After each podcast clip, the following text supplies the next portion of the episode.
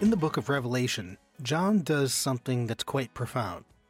Now, the hard part for us is that it doesn't show up in our English translations. So we have to know something about the underlying Greek. And if we knew that underlying Greek word and how that word is used throughout the rest of the New Testament, then we can see that John is doing something absolutely amazing. The verse is Revelation 22 2. And this is where John is talking about his vision of New Jerusalem, the fully redeemed heavens and earth. And the verse reads On this side of the river and on that was the tree of life, bearing twelve kinds of fruit, yielding its fruit in every month. The leaves of the tree were for the healing of the nations. So John is seeing the tree of life. Is there more going on here that John is trying to communicate to his original audience and us? Well, let's take a look. And the issue at hand is the underlying Greek word that John is using for tree right here and right here. And in the New Testament, there are two different words that are used for tree or wood. Now, the first one is dendron, and the second one is xulon. It's kind of like an XS, xulon. And dendron, well, that's the one that's used for a living, a growing tree, a tree that's defined by its fruit. So, for example, in Luke 6:43, we find the word dendron. For there is no good tree, dendron, that brings forth rotten fruit, nor again a rotten tree, dendron, that brings forth good fruit. So dendron is used 25 times in the New Testament, and it's always for a leafy, fruit producing tree. And it's even used that way by John in the book of Revelation, and that's really important because it tells us that John knows the difference between dendron, a leafy tree, and xulon. So Revelation 9 4, they were told they should not hurt the grass of the earth, neither any green thing, neither any tree, dendron. So John knows dendron and he uses it properly there. But what about that other Greek word for tree? What about xulon? Well, xulon is defined as something that's made of wood or wood that's not alive, not fruit producing. For example, it's used as a cudgel or a club. So we see in Mark 14:48 this is when Jesus is being arrested the night before his crucifixion. And so it says here, Jesus answered them, Have you come out as against a robber with swords and clubs? And the word that's used there is xulon. So here we have wood, but it's not a living, growing tree, it's a club. In fact, it's an instrument to destroy, not to bring life. Now, there is something else about xulon that we need to know. It's the word that's used to describe the tree that Jesus hung on, what we would call the crucifixion stake. So in the book of Acts, Peter is speaking in front of the high priest and the Sanhedrin. He says, The God of our fathers raised up Jesus, whom you killed, by hanging him on a tree, Xulon. Now, some Bible translations, for instance, the NIV, the New International Version, they say cross. But that's interpretation. They're trying to help the reader out. But most translations say tree, and I think that's more correct in this case. Okay, so there's another example of this. It's in Galatians 3:13. So this is Paul. So what Paul's going to do is he's going to quote Deuteronomy 21:23.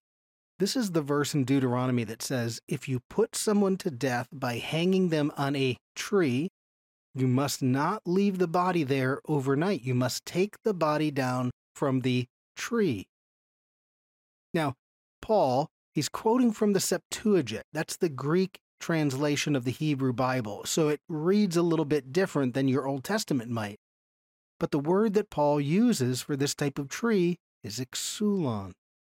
So Christ redeemed us from the curse of the law, having become a curse for us. For it is written, Cursed is everyone who hangs on a tree. Xulon. So this is a tree of death, not a tree of life, not a living tree that's producing good fruit, but a tree that's used for death. All right, so now we can go back to our original verse in Revelation 22. And it reads like this it says, On this side of the river and on that, there was a tree of life, bearing 12 kinds of fruit, yielding fruit in every month. The leaves of the tree were for the healing of the nations. So, what kind of tree do we have here?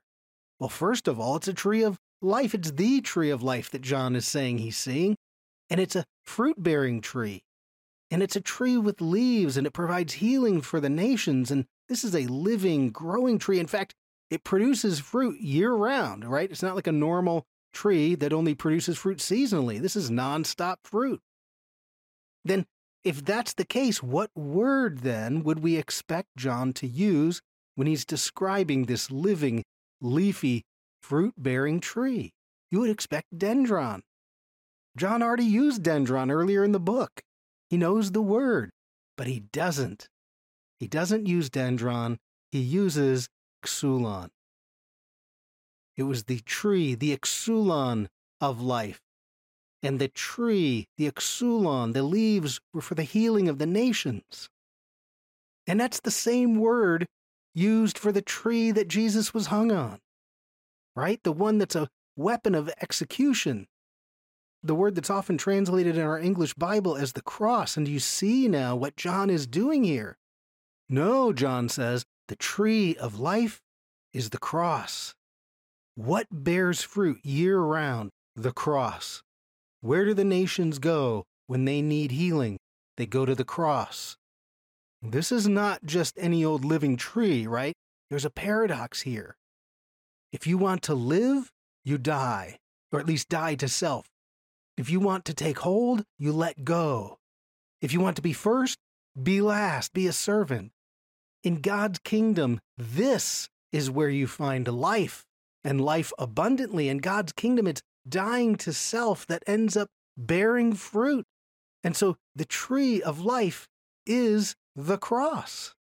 And that's what John is saying. And so we look at the cross and you say, yes, it's a tree of life. And it's just like this artwork. This is from the 12th century. It's in the San Clemente Basilica in Rome. The artist gets it. The cross is growing out of the tree of life. And John writes in verse 3, it's the very next verse, there's no longer going to be a curse. So the original curse came from a tree. Adam and Eve ate from the tree of the knowledge of good and evil. They ate the fruit. Then in Deuteronomy, the one who's hanged on the tree is cursed, and that's Jesus. But when Jesus is on the cross, that tree, he takes on the curse and he reverses it. And it's brilliant what John is doing by just using a particular Greek word that his audience would have known and that we have to do some work for. It's brilliant, John is saying. The tree of life that I see in the New Jerusalem, it's the cross. So when we get to heaven and we see the New Jerusalem, the tree of life is that cursed tree from Deuteronomy, but it's been transformed into the tree of life.